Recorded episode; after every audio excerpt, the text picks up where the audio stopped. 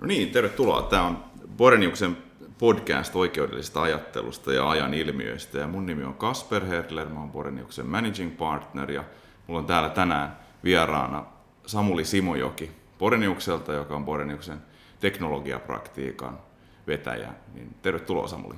Kiitos Kasper.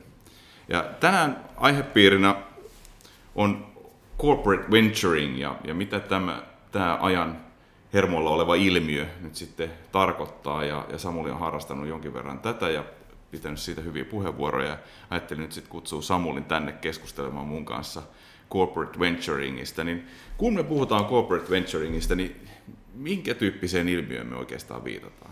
Joo, tämä on, on mielenkiintoinen ilmiö, että me ollaan nähty, nähty, nähty corporate venturing teeman nousevan nyt yhä, yhä enemmän esiin viime aikoina. Tämä varmaan liittyy osittain tämmöiseen laajempaan ilmiöön, jossa, jossa startuppien merkitys taloudessa Suomessa on, on kasvanut monestakin syystä.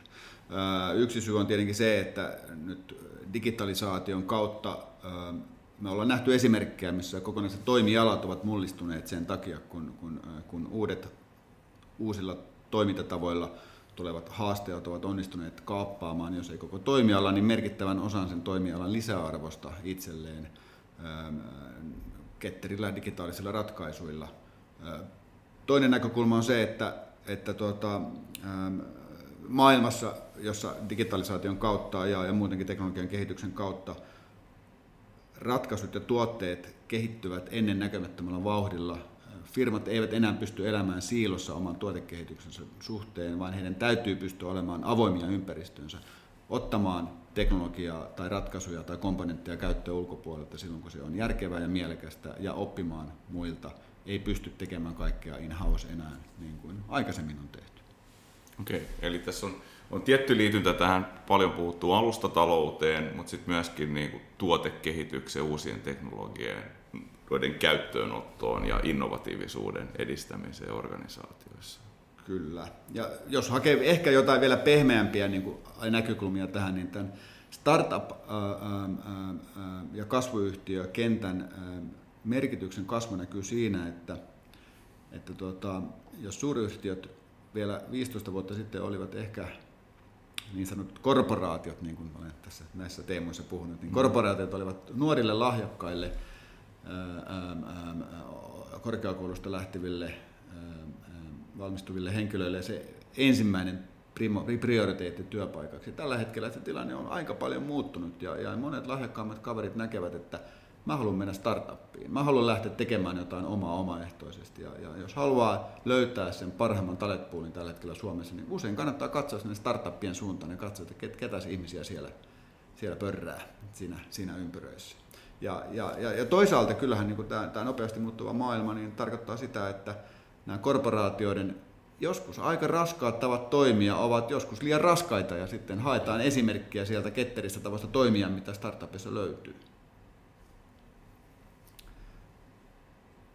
Tältä osin se voi olla kyse siitä, että, että, että startuppien kulttuuri on, on, on hierarkiton, nopea, näppärä. Mutta toisaalta se on kyse myös siitä, että korporaatioissa usein se korporaation tapa kontrolloida ja ohjata toimintaa ja eri suunnilta tulevat ehkä ristiriitaiset intressit, intressit saattaa rajoittaa sitä toiminnan vapautta jossain tuotekehityshankkeessa niin, että hankkeet ei etene ollenkaan samalla tavalla kuin jossain startup-ympäristössä. Joo, aivan. aivan. Joo, tästä on niin kuin aistittavissa monia semmoisia teemoja, mitä tämän päivän Y-sukupolvi, milleniaalit e- etsii työyhteisöltänsä. Ja, ja, ja ehkä tänä päivänä niin, niin, niin startupeissa ja, ja tässä uudemmassa, uudemmassa teollisuudessa, uuden, niin, uudessa työkulttuurissa, niin, niin siellä on helpompi vastata näihin haasteisiin ja, tai näihin, näihin, tota, näihin tekijöihin ja, ja sitä kautta sit houkutella sitä talenttia.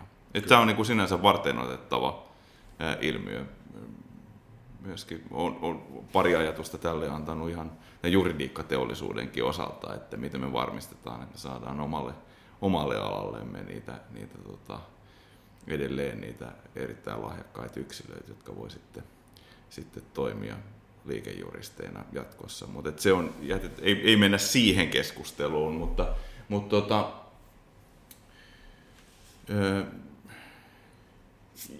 jos me mietitään corporate venturingia, niin, niin miksi siitä nyt erityisesti puhutaan juuri nyt? Miksi, se, se on selvästi ollut niin kuin tässä, tässä kuluneen puolen vuoden aikana niin, niin tota, Joo. Niin kuin, ajan hermolla. Kyllä, kyllä mä luulen, että ehkä nämä niin kuin korporaatiot, kun ne ovat hitaita muuttu, muutokseen ja heräämään uusiin ilmiöihin, niin kuin ainakin verrattuna startuppeihin, niin tämä vähittäinen muutos on kypsymässä nyt siihen, että nyt ollaan niin kuin näkemässä, että hetki, että nyt täytyisi oikeasti ehkä tehdä asialle jotain. Ja kyllähän tämä nyt näkee siinä, että jos menee kertaan vaikka Slash-konferenssissa, niin siellä on niin kuin varmaankin lähes kaikkien pörssiyhtiöiden edustajat ovat siellä vähän imemässä itsenäistä sitä kulttuuria ja katselemassa, että mitä täällä oikein tapahtuu. Ja varmasti hakemassa myös kontaktia ja verkostoa. Ähm, ähm, kyllä mä luulen, että, että maailma on vaan niin kypsä siihen, että nyt tästä, nyt tästä ehkä ryhdytään enemmän sanoista tekoihin. Että on, on, onhan toki niin, että eihän näitä esimerkkejä konkreettisista corporate venturing-hankkeista Suomessa tällä hetkellä kauhean monella firmalla ole. Ja, ja nyt mä tarkoitan corporate venturing-hankkeella siis sen tyyppistä yhteistyötä, jossa korporaatio lähtee startupit ja kasvuyhtiöiden kanssa niin kuin equity-pohjaiseen yhteistyöhön, jossa siis korporaatiolla on omistusta sieltä startupista. Että kyse ei ole pelkästään sitten siitä, että käydään juttelemassa tai ehkä mietitään jotain kaupallista yhteistyötä, vaan lähdetään sinne omistajaksi mukaan syystä tai toisesta.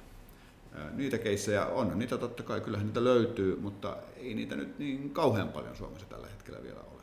Joo. Onko se niin, että, että tässä ollaan niin kuin vielä vähän, vähän niin kuin haetaan positioitumista tähän aihepiiriin. Mulla, mulla kävi mielessä sille, että, että yhtäältä ehkä tässä haetaan mahdollisuuksia, mutta sitten myöskin niin kuin kartoitetaan riskejä, että, että siinä, siinä missä yhtäältä voidaan isommassa korporaatiossa nähdä tämä mahdollisuutena hankkia talenttia, innovaatioita, ää, uusia toimintatapoja, niin sitten samalla myöskin niin kartoitetaan riskejä, että, että perinteisemmällä toimialalla niin, niin pyritään olemaan valveutuneita ja, ja, ja katsomaan, että löytyykö tuolta joku, joka meitä, meitä Joo. haastaa.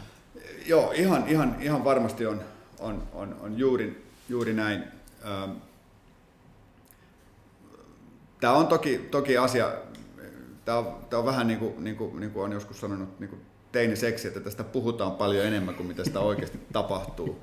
Ja, ja, ja, ja voi olla, että tämä, nämä, nämä teinit alkaa tässä kohta kypsyä kypsyä aikuisiksi ja sitten sitä oikeasti alkaa tapahtumaan enemmän. Ähm,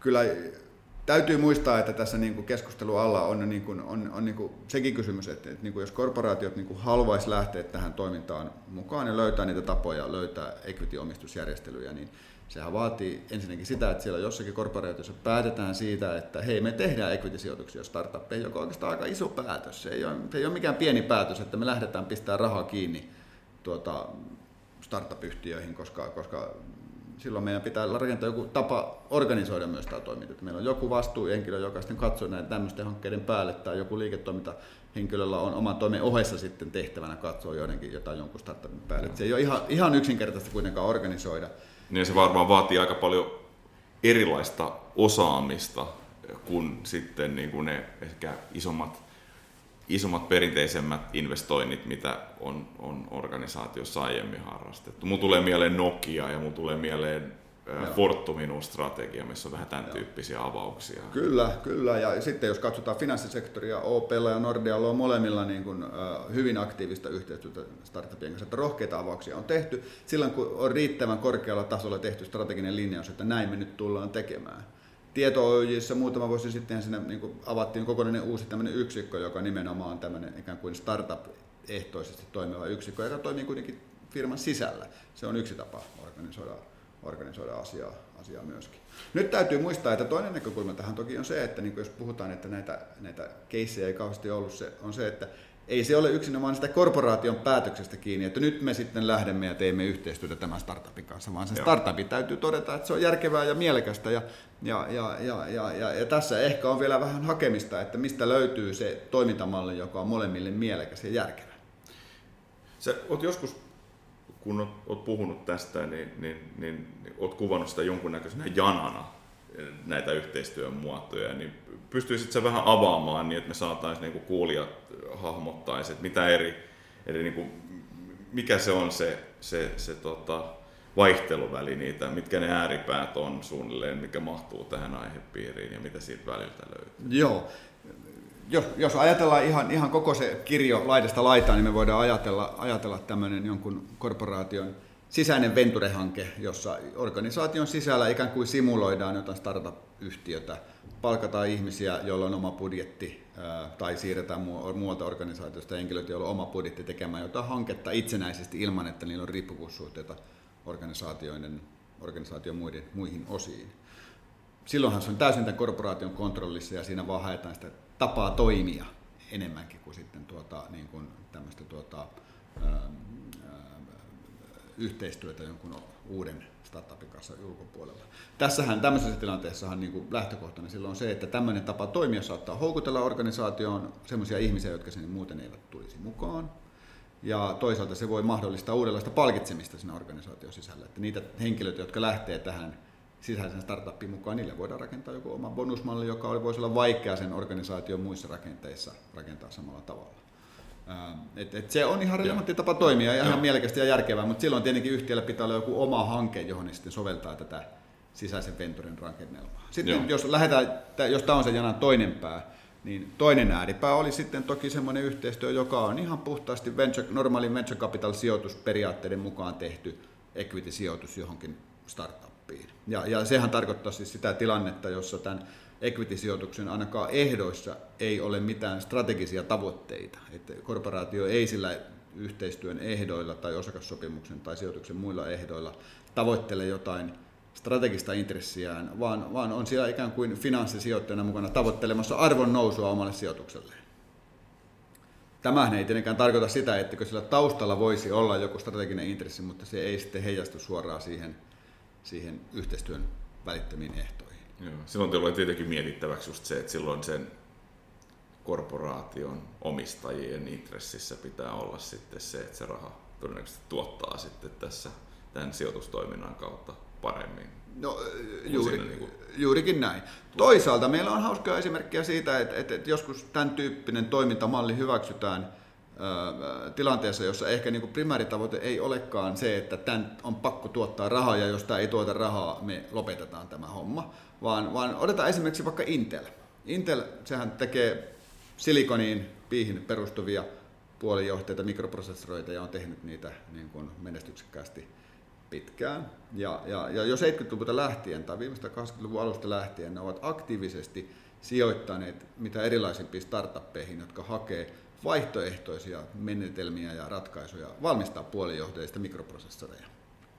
Ja, ja ja niin pitkään kuin nämä startupit ei onnistu, niin Intel on oikein tyytyväinen, koska heidän oma bisnes pyörii hyvin ja ne pärjää. Jos joku niistä joskus onnistuu ja menestyy, niin sittenkin Intel on tyytyväinen, koska he on sijoittanut tämmöisiin firmoihin, jotka on sitten menestynyt ja mullistanut sen markkinan tuomalla joku kuuden puolen johtajan markkinoille. Aivan, että tässä on, joo, tässä on osa sitä, mistä tuossa aikaisemmin jo vaihdettiin pari sanaa tuosta riskien hallinnasta, että siinä se, että seuraa sitä omaa alaa Just näin. Se on ikään kuin, katsoa tulevaisuuteen. Niin... Sä ikään kuin maksat vakuutusta siitä, että sä olet mukana sitten siinä, jos markkina yhtäkkiä mullistuu jonain päivänä. Niin, että jos sä maksat säännöllisesti tämmöistä vakuutusta sijoittamalla näihin startuppeihin, niin sulla on suurempi todennäköisyys hyötyä siitä mullistuksesta enemmän kuin tuhoutua sen mullistuksen kautta.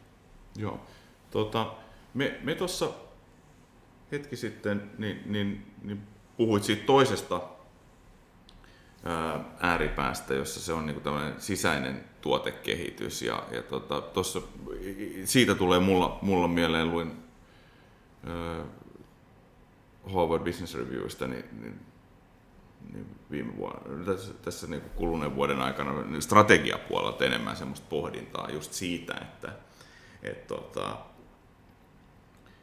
monta kertaa, jos on on, on, on historiassa äärimmäinen menestys ja, ja, ja vahva markkina-asema tietyllä markkinalla, niin, niin, no, vo, niin siitä tulee sen yrityksen sisällä oleva sellainen niin kuin valta, valtavirta paradigma tehdä sitä omaa bisnestä ja on tosi vaikea siitä sit lähteä murtautumaan, tekemään jotain muuta. Esimerkiksi nämä on mainittu Microsoft, että, että siellä on niin vahva se, se tota, asema siinä koko siinä, siinä tota, Windows-käyttöjärjestelmästä sen ympärille rakennetussa ekosysteemissä, Joo. että et, et on, on, on, et se mene, aikaisempi menestys on itse asiassa sen uuden menestyksen jarruna, kun siinä pitäisi ottaa irtiotto sitten vahvemmin siitä, siitä vanhasta ja siirtyä esimerkiksi tässä tapauksessa mobiilipohjaisempiin ratkaisuihin, uuden tyyppisiin juttuihin. Että, et, tota. Tämmöisissä tilanteissa varmaan tämmöiset niin kuin itsenäiset, mahdollisimman itsenäiset, mutta kuitenkin organisaation sisällä olevat toimintamallit voi olla, voi olla toimivia. tai sitten ihan, ihan siis, siis sitten organisaation ulkopuolella tapahtuu corporate venturing, miksei myös siinä varmistetaan, että ollaan vielä riippumattomampia. Tässähän niin kuin, niin kuin, jos pohditaan näitä, näitä, näitä rakenteita vielä, niin, niin siinä täytyy tosiaan muistaa se, että, että startupin kannalta se yhteistyöhön lähteminen jonkun korporaation kanssa equity-pohjaisesti ei ole mikään simppeli ratkaisu, koska, koska niin kuin sä helposti päädyt tilanteeseen, jossa sä suljet ovia menemällä yhteistyöhön jonkun korporaation kanssa osa, niin kuin omistuspohjaisen yhteistyöhön. Ja, ja, ja tuota, varsinkin sellaisilla teollisuuden aloilla, jossa, jossa niin kuin, tai sellaisissa, sellaisissa hankkeissa, jossa startup toimii jonkun tietyn sektorin puitteissa, jonkun teollisen sektorin puitteissa vaikka, niin jos valitset sieltä jonkun ison korporaation, niin voi hyvin olla, että muut korporaatiot samalla toimialalla katsoo, että no joo, ei, en, en, me ei voida noiden kanssa toimia, koska siellä on omistajana meidän pahin kilpailija. Totta. Ja tällä voi olla siihen, siihen niin kuin valuaatioon ja siihen arvonmuodostukseen vai merkittäviä vaikutuksia sitten, että se, niin kuin... Sillä voi olla vaikutuksia niin kuin oikeastaan kaikkiin sun niin kuin, niin kuin tulevaisuuden niin kuin, rakennelmiin. Pystyt sä myymään sun tuotetta niille kilpailijoille, joiden pahin kilpailija on sun omistajana. Toisaalta, miten sä saat rahoituskierroksia tehtyä, jos sulla on niin kuin omistajana taho, jolla on joku strateginen intressi sen yhtiön omistukseen Totta, tai liiketoimintaan. Et, et silloin tämmöinen niin riippumaton finanssisijoitus, jonka ainoa tavoite on maksimoida se sijoituksen arvo, saattaa katsoa vähän, että onko tämä nyt semmoinen kohde, jota me, jota me voidaan luottaa, että sitä kehitetään puhtaasti niin kuin taloudellisen tavoittein, vai onko tässä korporaation oma erillinen strateginen tavoite, jota tässä tavoitellaan? Et osa, osapuolten, niin kuin, että miten, miten miten yhdensuuntaiset ne intressit sitten on siinä järjestelmässä. Just näin. Ja, ja exit-tilanne. Exit-tilanne ehdottomasti. Valuaatio exit-tilanteessa on hankala kysymys myös. Miten sä edes järjestät exitin tilanteessa, jos vaikka hallituksessa on yksi potentiaalinen ostaja? Koska silloin kun puhutaan jostain tämmöisestä tuotteesta tai palvelusta, joka on jonkun tietyn teollisuuden alue, alan ikään kuin ää, tuote, niin se kaikkein todennäköisin skenaario on se teollinen kauppa, jossa joku iso alan toimija ostaa sut pois. Ja jos yksi iso alan toimija on siellä omistajana ja kenties hallituksessa, niin voiko ne muut edes lähteä tarjoamaan siitä? Miten sä järjestät huutokaupan siitä, siitä semmoisesta firmasta? Ei ole, se ei ole ihan no, simppeliä. Totta. Tuo... Et, eli, eli todella, et, kummankin osapuolen pitää aika tarkkaan miettiä ennen sitä järjestelyä, että mitä siitä, mitä siitä halutaan ulos ja miten, miten tota...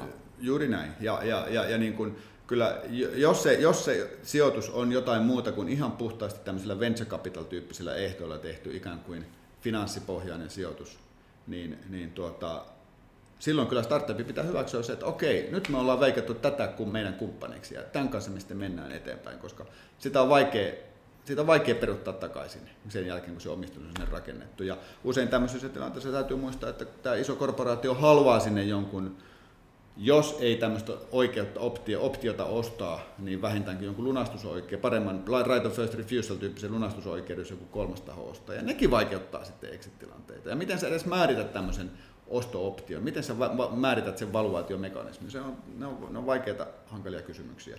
Mutta ähm, ne, vaan, ne on, täytyy vaan niin tunnistaa ja, ja, ja, ja niin ratkaista. Mä itse henkilökohtaisesti näkisin, että nämä kysymykset on startuppien kannalta sen verran hankalia, että tuota, että jos korporaatiot niin oikeasti haluaa sitten niin lähteä yhteistyöhön tämmöisten startuppien kanssa, niin kaikkein fiksuja olisi mennä ihan tämmöisillä perinteisillä venture capital sijoituksen ehdoilla sisään sinne firmaan ja luottaa siihen, että jos se firma menestyy ja me, jos me halutaan ostaa se teknologia itsellemme tai firma kokonaan omaa omistukseen, niin sitten meidän pitää vaan tarjota riittävästi. Täytyy muistaa, että jos olet siellä omistajana sisässä, sä kenties pystyt ohjaamaan kuitenkin sitä päätöksentekoa sillä tavalla järkevään suuntaan, että se fitti omaan teknologiaan ja, ja synergiat oman, omien ratkaisujen kanssa on suuremmat kuin kilpailijoilla tai muilla mahdollisilla ostajilla.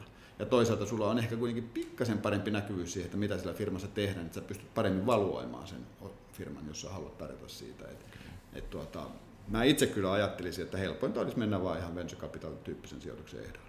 Eli nämä, nämä vaihtoehdot olisi, olisi lähempänä niitä ääripäitä kuin sitten semmoinen niin kuin, vahvasti yhteensovitettu malli sitten siinä jossain keskivaiheella tätä No juuri Joo. näin, täsmälleen näin. Että et sitä keskivaiheelta niin sieltä on vaikea löytää ehkä niitä rakenteita ja, ja helposti käy sitten kuitenkin niin, että sitten keskustellaan ja keskustellaan ja sitten jossain vaiheessa startup toteaa, että ei tästä tule mitään ja sitten ne niin kuin, siirtyy muualle. Et yksi tämmöinen niin kuin, kulttuurinen ongelmahan tässä näissä keskusteluissa ja niin kuin hankkeissa on se, että korporaatioiden tämä rytmi on niin erilainen kuin startuppien. Et siinä kun startup haluaisi, että hei, nyt, nyt niin kuin ensi viikolla pitää saada päätös asiasta, ja jos neljä viikkoa menee, niin se on niin kuin, juna on mennyt ja ne on tehnyt jotain ihan muuta. Korporaatiossa ei varmaan mitään asiaa useinkaan saada päätettyä ennen kuin se on niin kuin muutamalla pöydällä kiertänyt ja siinä on se muutama viikko mennyt aikaa. Ja tämä rytmi erilaisuus saattaa johtaa siihen, että ne keskustelut vaan ei niin etene. Ja jos me haetaan semmoisia keskivälin malleja, jotka on vähän vaikeita startupeille ja, ja korporaatioille, niin voi olla, että ne, juna, keskustelut ei vaan etene. Kumpikaan ei välttämättä toivottavasti että on mahdotonta, mutta ne keskustelut no. ei vaan päädy mihinkään. Jolloin jos on tämmöinen niin oma venture arm siellä, jossa on, on niin kuin selkeästi semmoisia ihmisiä vetovastuussa niistä sijoituksista, jotka tuntee sitä maailmaa ja operoi sen aikasyklillä, niin silloin se on helpompi. Se on just, se on just näin, ja, ja joillakin organisaatioillahan tämmöisiä, tämmöisiä on jo rakennettuna. Joo. Et, et, et, tuota, ja kyllähän tähänkin löytyy itse asiassa jo niin kuin, ikään kuin apua markkinoilta, että kyllähän Suomestakin löytyy jo toimijoita, jotka haluavat fasilitoida tämmöistä yhteistyötä ikään kuin kaupallisin ehdoin. No, tota, eli jos, jos tuosta nyt vetää yhteen, niin, niin se ei nyt ainakaan kuulosta siltä, että, että corporate venturing on sama asia kuin se, että startupit jyrätään niin kuin ison perinteisen teollisuuden puolelta, vaan että välttämättä silloin sitä itse yhteistyötä ei, ei synny. No, no, no joo, just, just näin mä sanoisin, että tuota, kyllä, kyllä tämä voima tasapaino on, niin kuin, jos katsotaan mitä on tapahtunut viimeisen kymmenen vuoden aikana, niin se on vahvasti kääntynyt startuppien hyväksi, että startupeilla on enemmän neuvotteluvoimaa näissä, näissä keskusteluissa ja startuppien ei ole pakko lähteä millä ehdolla hyvänsä mukaan tämmöisiin hankkeisiin. Ja tietenkin tämä perustuu erityisesti siihen, että rahoitusta on saatavilla muualtakin kuin isoista korporaatioista. Joo. No, toinen näkökulma on se, että niin kuin silloin kun puhutaan business to business liiketoimintahankkeista, niin startupeille, niin kuin ne useimmat kuitenkin on business to business hankkeita, niin korporaatiot on tärkeitä asiakkaita, että ei ne nyt halua kuitenkaan niin kuin, niin kuin kohdella niitä kovin kaltoinkaan, mutta ovat varovaisia ja viisaita ja niillä on neuvotteluvoimaa enemmän kuin aikaisemmin. En usko, että startuppia jyretään missään tapauksessa tällä hetkellä. Siellä on itsetunto ja luottamus kohdallaan siihen tällä hetkellä, että, että tuota, pärjäävät kyllä ja pystyvät löytämään järkeviä ratkaisuja. Joo, ja aika usein kai tänä päivänä startup-toimintaan liittyy se, että on aika paljon liiketoiminta kokemusta monesta eri yrityksestä, että siellä niin tavallaan se hallitaan sen liiketoiminnan. Se on juuri näin, että itse asiassa ja... melkein tyypillisesti startup tällä hetkellä ei todellakaan ole muutaman teekkarin perustama tuolla, tuolla teknologiakylässä perustama autotallefirma, vaan kokeneiden sarjayrittäjien perustama uusi hanke, jossa on niin kuin solidi pohja ja ja jo, jo alussa järkevä rahoitus. Joo. Näin, jos, jos tässä tota, aletaan vetämään yhteen, niin Suomi täyttää ensi vuonna sata vuotta. Ja, ja, ja tos, jos mietitään tätä, tä, tästä teemasta lähtien, niin, niin, niin miten sä Samuli näkisit corporate venturingin potentiaalin nyt sitten satavuotisessa Suomessa, että mitä, mitä tavallaan tämä voi tuoda Suomelle, että miten me vedettäisiin sitä aihepiiri yhteen? Hyvä kysymys. Äh, tota, isoja, isoja teemoja pohditaan. Toki, toki tässä nyt voisi miettiä semmoista näkökulmaa, että, että jos me tarkastellaan tätä startup-maailmaa, miten se nyt viimeiset 20 vuotta Suomessa on mennyt, niin sehän on mennyt niin, että lukuottamatta ihan viimeisiä vuosia, niin startup ja, ja 2000-luvun, 2000-luvun alun teknokuplaa, niin tämä startup ja kasvuyhtiöiden tämä exit-polku on ollut niin, että yhdysvaltalaiset teolliset toimijat ovat ostaneet nämä menestyneet ja onnistuneet firmat tai firmat, jotka ovat kohta menestymässä pois. ihan sinänsä hyvillä valuaatioilla, mutta niin, että se kontrolli ja se arvo on sitten niin kuin, siitä eteenpäin sitten mennyt yhdysvaltalaiselle korporaatiolle. Viime aikoina me ollaan nähty kiinalaisia myöskin aktiivisesti. Se on niin mielenkiintoinen tendenssi kyllä. Että... että eilenhän taas julkaistiin yhten softayhtiön kauppa, jossa valuaatio oli 66 miljoonaa julkisten tietojen mukaan. Että, että se on toinen suunta. Mutta harvemmin on nähnyt tilanteita, joissa suomalaiset korporaatiot ostaisivat suomalaisia startup- tai kasvuyhtiöitä. Ja, ja ehkä niin voisi toivoa, että jos tämä corporate venturing toiminta Suomessa yleistyy ja laajenee, mitä toivon. Minusta ehdottomasti olisi tärkeää ja hyvää ja, ja, ja arvokasta ja myös korporaatioiden kannalta hyödyllistä, että tämmöistä yhteistyötä kehittyisi enemmän. Ää, niin ehkä me löydettäisiin sitten malleja, joissa myös suomalaisille kasvuyhtiöille exit-polku voisi olla yhä useammin suomalainen suuryritys. Ja, ja silloin Suomen sata vuotta hengessä voisi ajatella, että sen yrityksen jatkotarinakin olisi ikään kuin suomalaisessa käsissä ja osa suomalaisen yritystoiminnan historian kehitystä. Saataisiin uusia ankkuriyrityksiä Suomeen ehkä sitä kautta lisää. Tähän ajatuksen juoksuun on hyvä päättää. Kiitos Samuli, tämä oli tosi mielenkiintoinen ja, ja innostava keskustelu. Kiitos, Kiitos Kasperi, oli mukava Kiitos. olla mukana.